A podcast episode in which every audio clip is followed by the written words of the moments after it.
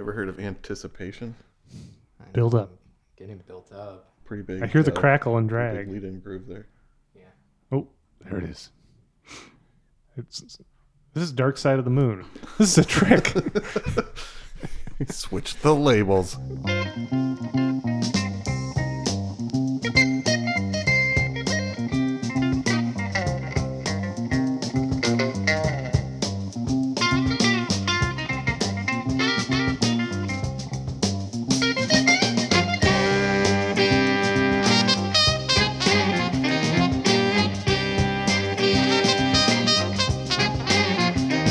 Welcome to I'd Buy That for a Dollar, a podcast about inexpensive, common, and underappreciated records that are waiting to be rediscovered. I'm your host, Sean Hartman, and I'm joined by my regular co host, amateur Pavlovian response generator, Jeremy Ruggles. I am suffering a Pavlovian Chicago food response right now.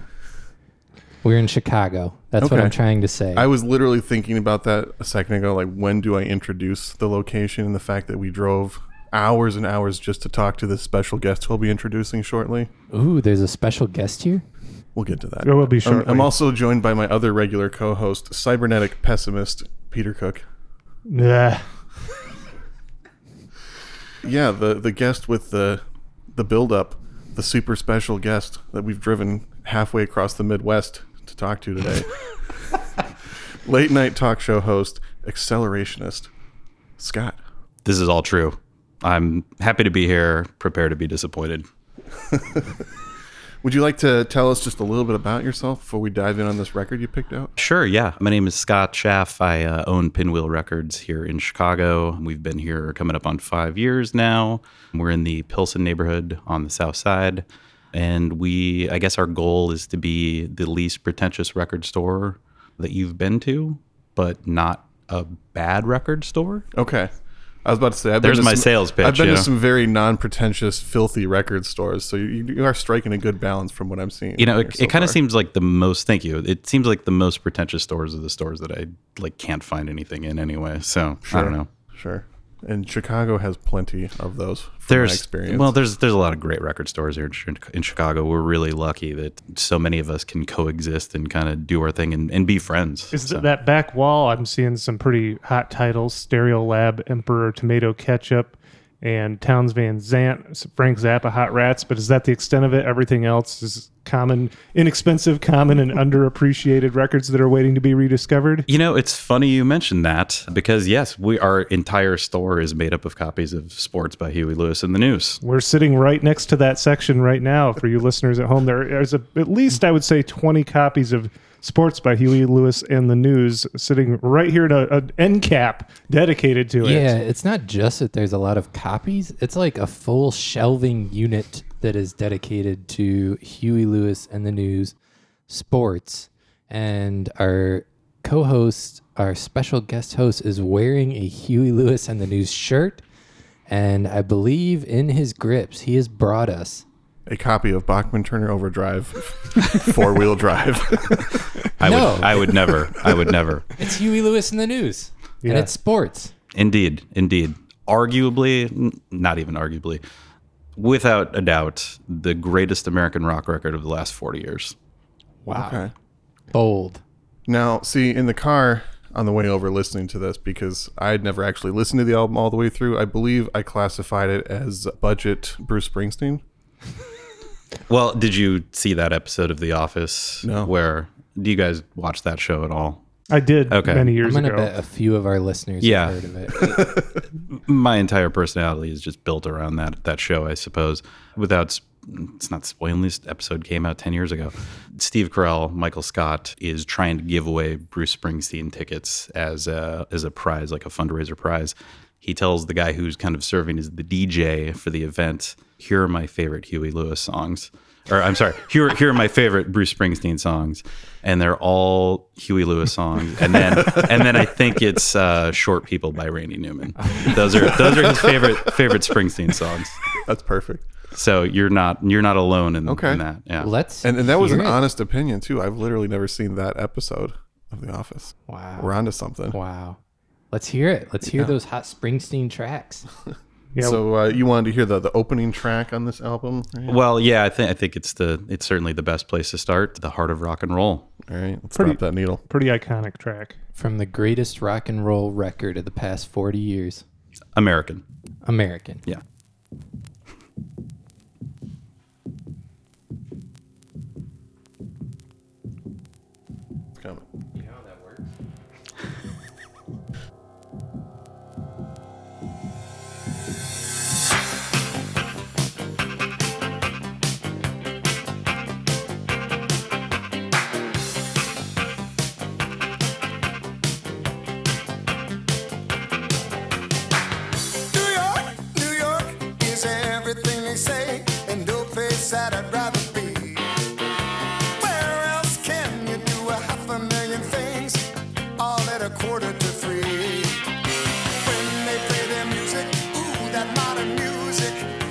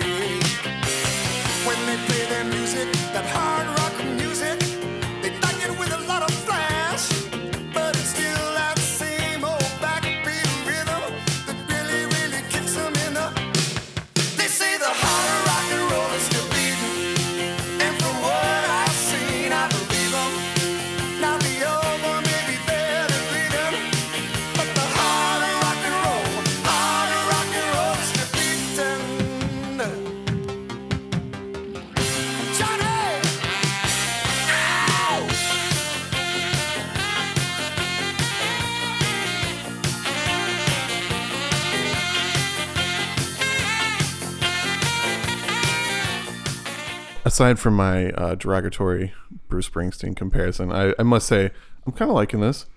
I mean, I, I, kinda, I had to hear it from all the way in the back seat of the car on the way over, so the fidelity was not quite there. And you were overheating. Yeah, it was it was a real trip. The uh, car seat was like the, the ceiling of the car was a little too low. Like my neck was hurting. I was uncomfortable. I couldn't fully absorb the nuances of this record on the trip. There's actually a lot of things I'm hearing on this record that you co- often like in music, Sean. It's got some elements that I could dig. I was also making some positive comparisons to Elvis Costello in the trip over. I'm definitely hearing a lot of that kind of power pop vibe going on. We're gonna have to come back to that because I've got a lot to say about that. Ooh, foreshadowing. Yes. Okay. yes. So you were telling us while we were listening to that, Scott, that it's not a nostalgia record for you. No, no, no. So this record came out in 1983, which is the year that I was born. My parents certainly didn't own this record, and I seem to recall my dad having some actually like kind of negative things to say about Huey Lewis whenever his songs would come on the radio. So I was never like a, a big fan or anything. I want to say it was probably around college. I uh, bought, you know, I'd just go to used CD stores all the time and buy. I couldn't stream everything, you know, like we can now. So uh, I found a greatest hits, Huey Lewis greatest hits, and got into it and ended up, you know, seeing him at a county fair in Iowa, and like, oh, this is great. Like this is fun. I'm tired of going to shows where, you know, oh, we're all here because Pitchfork just gave this this, this band's new record a good review. Let's outcool each other. Going to see Huey Lewis in the news, it's like, no, this is just we're just gonna have fun. You don't need to worry about all that. fair. Yeah, yeah, yeah. kind of bringing it back to the store. We are not the cool store. We are not the cool people. I own own the shop with my girlfriend Kim. We're just dorks that like music, that like records. Huey Lewis like fits in perfectly for us. Well, for me, Kim is not a fan. So, and you know, we've got this sports section, and I want to say I think the last count we did was about forty-five copies. So Is it that don't don't you dare sell us short. Okay, yeah, yeah. I, I, I, I may have been doing that. I realize. but poor Kim is get you know gets stuck answering questions about the sports section every day. You know, I signed. I this is my idea. I will own it. I will answer the dumb questions. I mean, of course, people are going to ask about it. How could they not? So I'm happy to answer those questions. But Kim just, oh yeah, well Scott, the other guy here, he thought this would be a good idea. So I don't know. Is it a photo op? Is it like a, th- a an attraction? Do people? you know it, it has become that so the idea was in all honesty when we opened the shop about five years ago now we didn't have enough records to open a record store. We just ran out of time. It's like we got to open the doors now. So god bless anybody who came into the store the first month first year that we were open and continues to come in today now that we're maybe kind of a real record store now. Got to like, we've got an empty bin. What are we going to do? I was like, well, you know, I do love this record, sports, and every collection that we buy, it doesn't matter if it's a rock collection or a soul collection, you know, whatever kind of the focus is. This record sold 10, nearly 10 million copies. Everybody, you know, this and Thriller, like you're going to find those records. So it just kind of became like, well, people are going to people are going to it's going to be a joke to a lot of people. People are going to ask questions. It probably will maybe become a photo op. Like we don't take ourselves too seriously. We're, again we're not the cool record store. Let's do a sports section. Why not? And uh, it took on a life of its own one of the I think coolest sports section related things that's happened here in the store is I'll plug my other my my friend Jim's podcast uh, called Vinyl Emergency. That's mostly a focus on vinyl, but just music and and life in general, I suppose. He had Jeff Babko on the show. You probably you maybe haven't heard of Jeff, but Jeff is a session musician out in L.A. He's played with with everybody. He's also in Jimmy Kimmel's house band on Jimmy Kimmel's show. Okay. Jeff was on tour with Steve Martin and Martin Short playing piano with them. And he stopped in Chicago, or was the stop was in Chicago. So he came through uh, the shop and he saw the sports section. And he's like, "Hey, does uh, does Huey Lewis know about this?" And I said, "Well, you know, one time somehow their social, like their Twitter account, found out about it and posted about it. I know Huey Lewis has nothing to do with that, but I don't know. Maybe he heard about it. I don't know." He's like, "Well, I just recorded with him for his record that actually just came out a couple of weeks ago. Yeah, he's on the promo. He's He is, yeah. touring right now. So this is perfect timing. You know, I know this is going to come out a little bit later, but there's a lot of a lot of Huey Lewis related content out there right now. yeah, I just saw him on the "What's in My Bag" series that Oh, yeah. Records Yep. does. Mm-hmm, mm-hmm. So Jeff had, had just played with him, and his, I guess, Huey's son works on the Kimmel show as well. So their paths are crossing all the time. So he's like, well, I'm just going to text him. So he's in the story. He texts Huey Lewis. He's like, hey, do you know about this? Sends a picture. And uh, I, Huey responds like immediately. He's like, no, but I love this. So that uh, that was that was a pretty big moment for Yeah. us, and uh, we eventually, I want to say maybe a month later, got a call from uh, Johnny Colla, the guitarist from Huey Lewis. He said, uh, "Hey, I'm looking for the owner here," and uh, he's all business. And I was like, "Yeah, that's me." He's like, "Well, I understand you're a huge Huey Lewis fan, right?" Like, "Yeah, yeah, I'm a big fan." He's like, "Well, I got a new record that just came out. I'm sending you copies. I don't care what you do with them, but I you need to have them here in your store." Like, all right, let's go. So he sent a really nice note, and uh, we're inching closer to Huey Lewis. Hopefully, stopping by the store sometime. Yeah. Apparently, it's some pinwheel swag did make it to him, so maybe in one of these photo ops, we'll see him wearing a pinwheel shirt. Fingers crossed. well, we've been waiting to surprise you. Behind that curtain, He's been sitting in the back of the car for the last hour and a half waiting for the introduction. Come in, Huey. So, on the day that Huey Lewis comes to do an in store for you, will you take a hard style photo with him in front of the bins as the two of you? oh, there's no question. Okay, yeah, cool. yeah. That's good. That's that's the only question I had. I think we can be done with this episode. All right, great, good. I've got a store to open. See Check out sports. What the pinwheel. attracted you to this album? I, I mean, you said that it kind of matches your style or whatever, or your vibe. Like, what specifically about this album got you? You know, there's. I, I can't say that there's a lot of records like this in my collection that I consistently go back to. It's just a fun record. It's also got kind of an interesting history, uh, or uh, the Huey Lewis and, and the News have an interesting history. So you mentioned Elvis Costello. I think that's really interesting because, uh, and I don't. You maybe already know this. You guys might already know this. So on Elvis Costello's first record, "My Aim Is True," his backing band is members of a band called Clover. Clover was Huey Lewis's one of his first bands. Hmm. Now Huey Lewis doesn't play on that record, but members of the News who went on to be on Sports and all these records played on that record. Okay. So Huey Lewis has this weird cred that I think a lot of people aren't familiar with. He played, he was friends with Phil Lynott from Thin Lizzy, mm-hmm. played on the Live and Dangerous record. He was in their touring band for at least a couple of years. Whoa. Those dudes were buddies. He uh, so that they certainly appeared together and had kind of mutual admiration for each other. He also, are you guys familiar with this punk band from San Francisco in the mid to late 70s called Crime? That sounds familiar. I can't say I know their music. Okay, and I'm not trying to put you on the spot or anything. That's not my goal here at all. Yeah. real good, real good punk band. One of their shticks was uh, they all dressed as cops. They've got some great stuff that is totally worth checking out. Huey Lewis produced one of their records. This is pre, obviously pre pre news, pre any sort of fame, and uh, it's like punk. It's nothing like what you're hearing on this record or anything they put out. He wrote a song that Dave Edmunds recorded on one of his records. Like Huey's kind of done a little bit of everything, and he's certainly a bit of a joke to a lot of people. And I get that, you know, the American Psycho thing. Uh, his, I hear about that every day. Oh, so you must be a big fan of that movie and that book, huh? Like, oh God, here we go. Bret Easton Ellis. Yeah, yeah.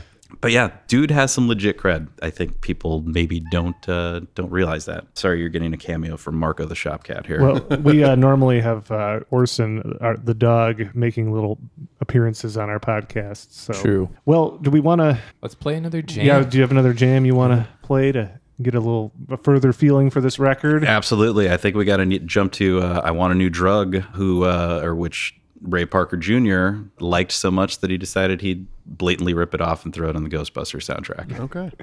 Let's do that.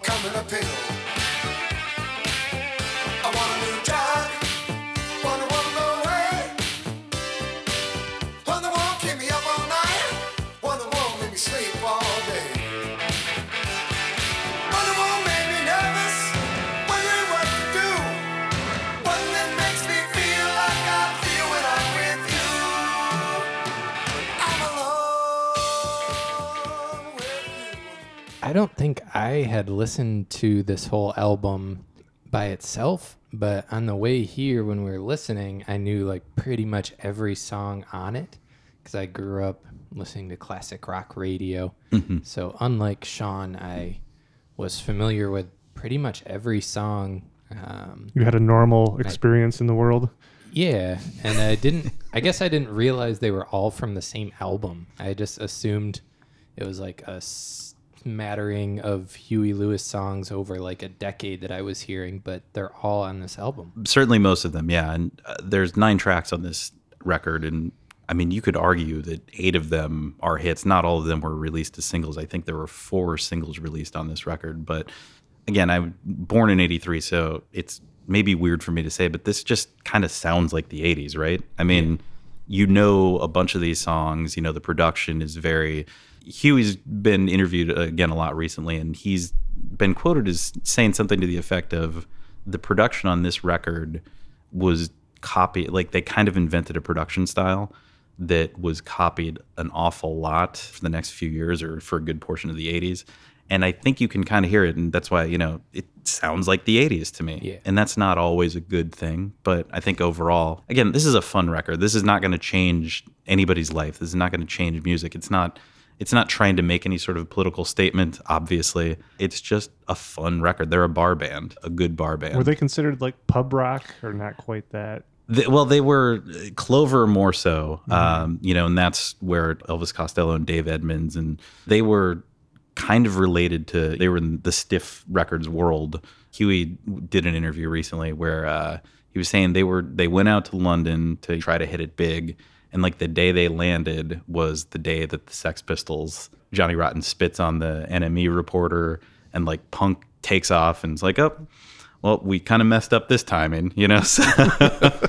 True. Out of curiosity, are they very intentionally trying to invoke Cheers on this cover, or is that So this is the 2 a.m. bar in uh, I think it was Mill Valley, California. So this is a, a bar that they played at fairly regularly. I don't know what year Cheers debuted. Around that same time, maybe Yeah, a couple yeah. years earlier, even. I'm not positive. We'll just assume that Cheers ripped off Huey Lewis. Yeah. That's, that's the whole deal. theme, you know. I like that. Is it a f- photograph or is it a rendering of sorts? Uh, The quality of it almost makes it it look like uh, well, the fact that they're all everything's in focus in the foreground and the background. It maybe I think it's a photo that they affected pretty dramatically, but I don't know. I'm not positive on that, unfortunately. Can Yeah. you text Huey and find out? You know what? I know, right?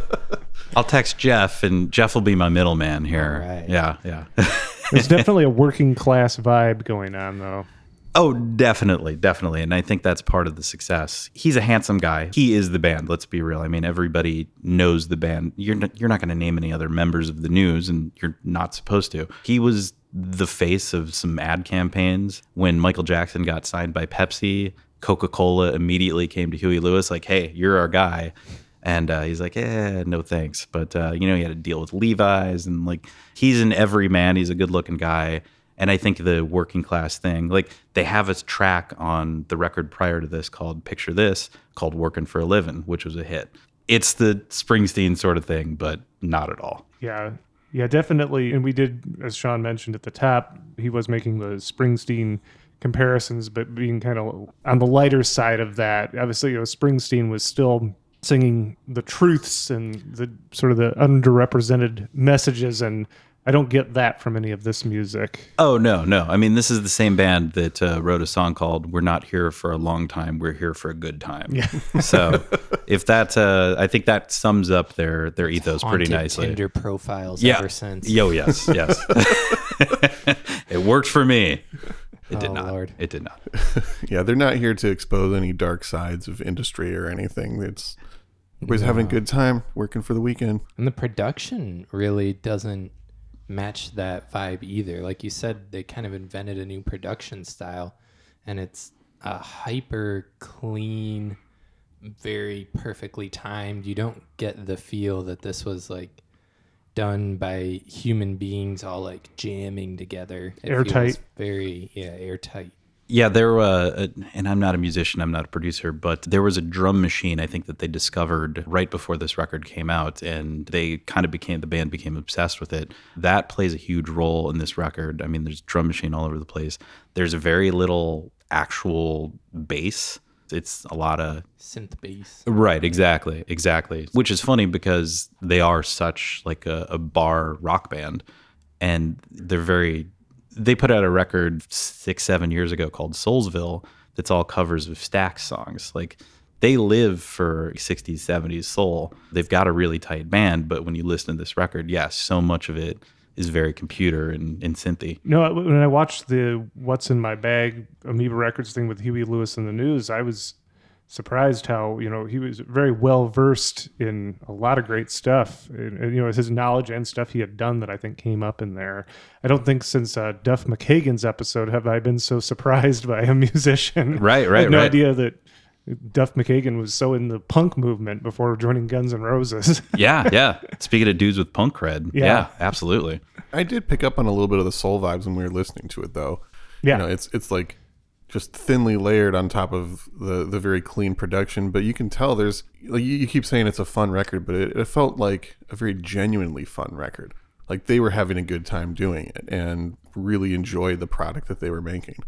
I, I definitely was picking up on that, and yeah, you can tell in some of the vocals on a few of these tracks that it's it's definitely informed by soul. It's it's not just a super clean label oriented machine made kind of record. And I think that might be why it, it hit so hard that it spoke to as many people as it did.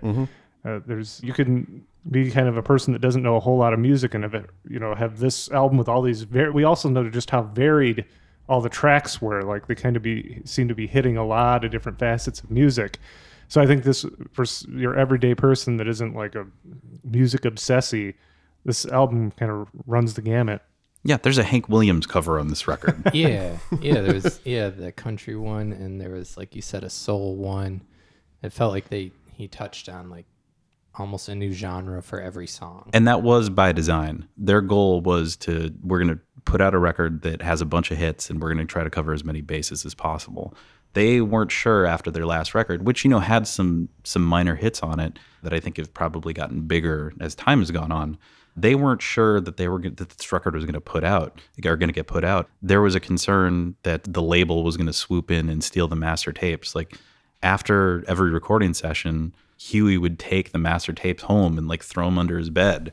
That was the thing, you know, because he didn't want to lose the master tapes. You know, Chrysalis or whoever at the time decided up we're gonna this is ours now we'll figure out what to do with it but i think there was a lot of pressure maybe from the label but also themselves to put out a record with a bunch of hits and it's hard to disagree that they didn't succeed you know this is they they certainly succeeded True. Should we hear another track? Hear some of that hot success? Man, one of my favorites of all time, if this is it.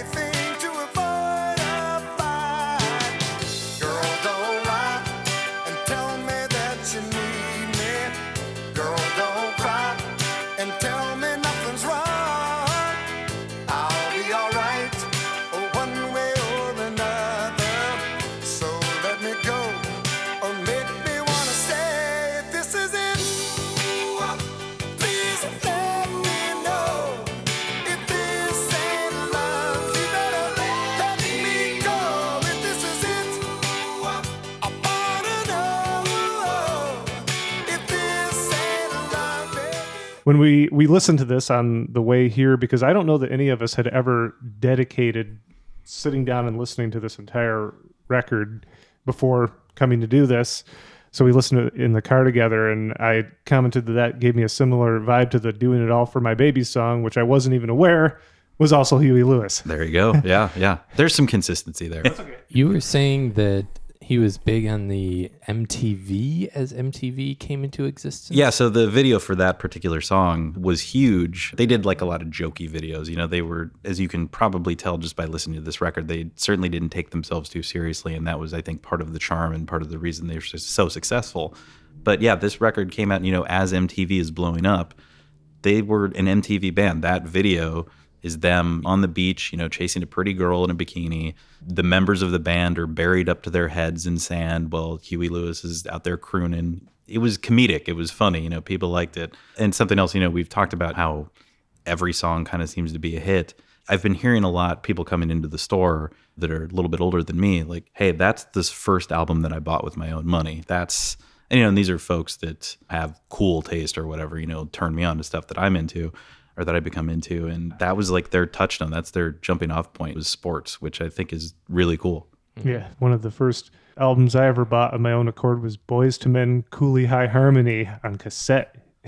And me, I think the second tape that I bought with my own money was Boyz II Men 2. Yeah, the I'll Make Love to You and uh, all those on bended knee. All those songs that every 11 year old really loves and can relate to. Blast and I'll Make Love to You as an 11 year old.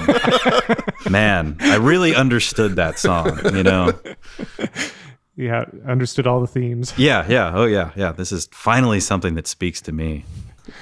In regards to what you're saying about you know supposedly cool people admitting to liking this record i feel like there has finally been a movement away from the concept of the guilty pleasure and people are finally allowing themselves to just admit that they like things and not have to quantify it or make excuses for it uh, which is the wave we're trying to ride with this podcast is to convince cool people to admit that they have uncool tastes sometimes and that's okay.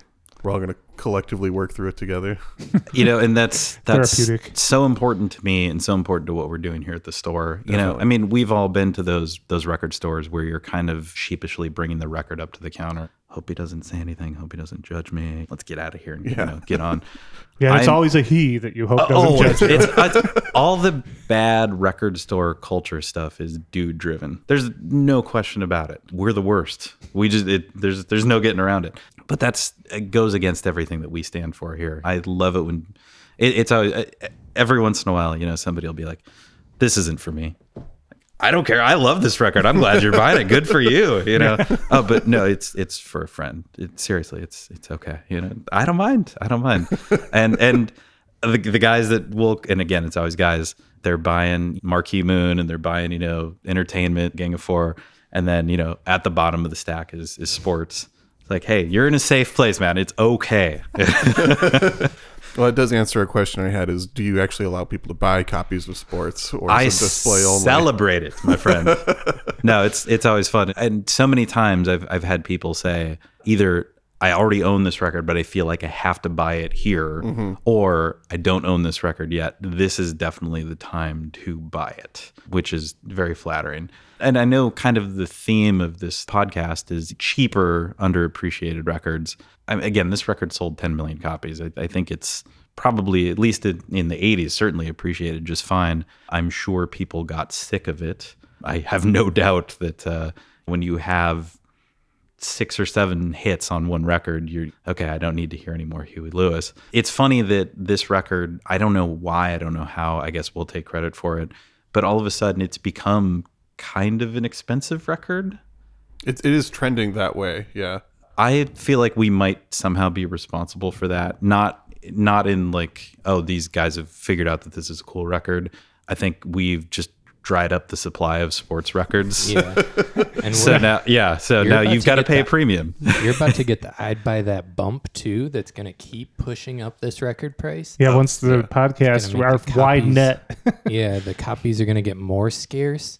I mean, I would think 10 million copies might make it immune, though, to such movements in the market. Fingers crossed. You would be surprised because like they made more copies of Thriller, and a good condition Thriller is twenty dollars and up now. It's absurd. Oh, easy. Yeah, Yeah. yeah. Because just because everybody bought it does doesn't mean they actually took care of it. You know, Yeah. I can't tell you how many really awful copies of, of Thriller have come in through Oh this my come God, through the yeah. store. I can't do anything with this. You mm-hmm. know, this Yeah. was this was very well appreciated and then some. Yeah.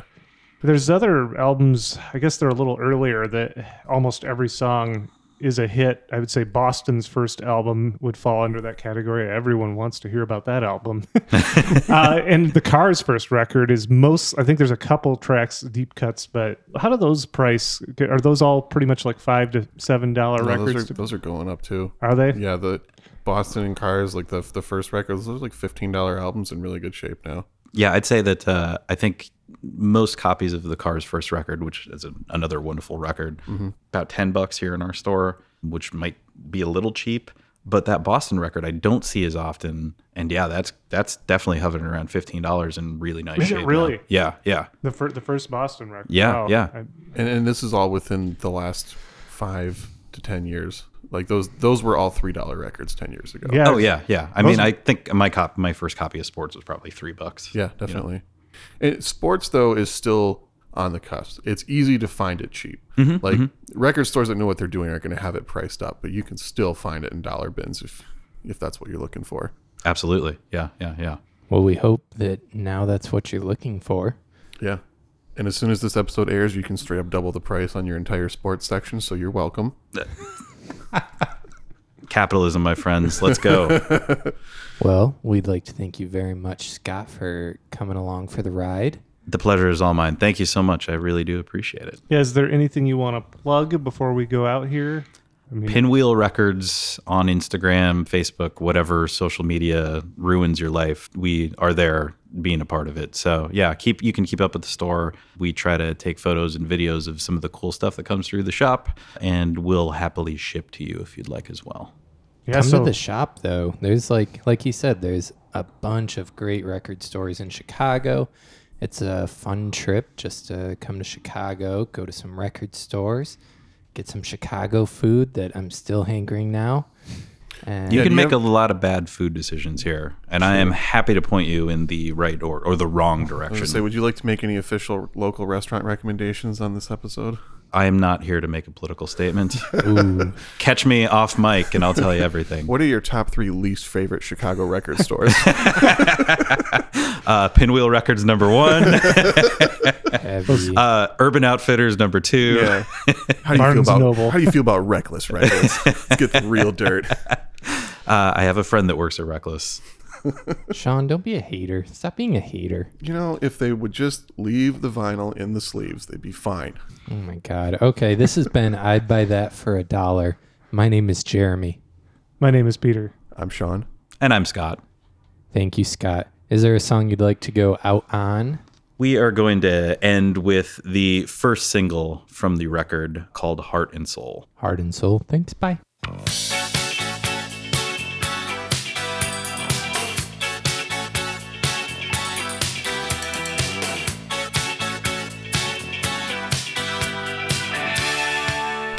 Thank you for listening to another episode of I'd Buy That for a Dollar.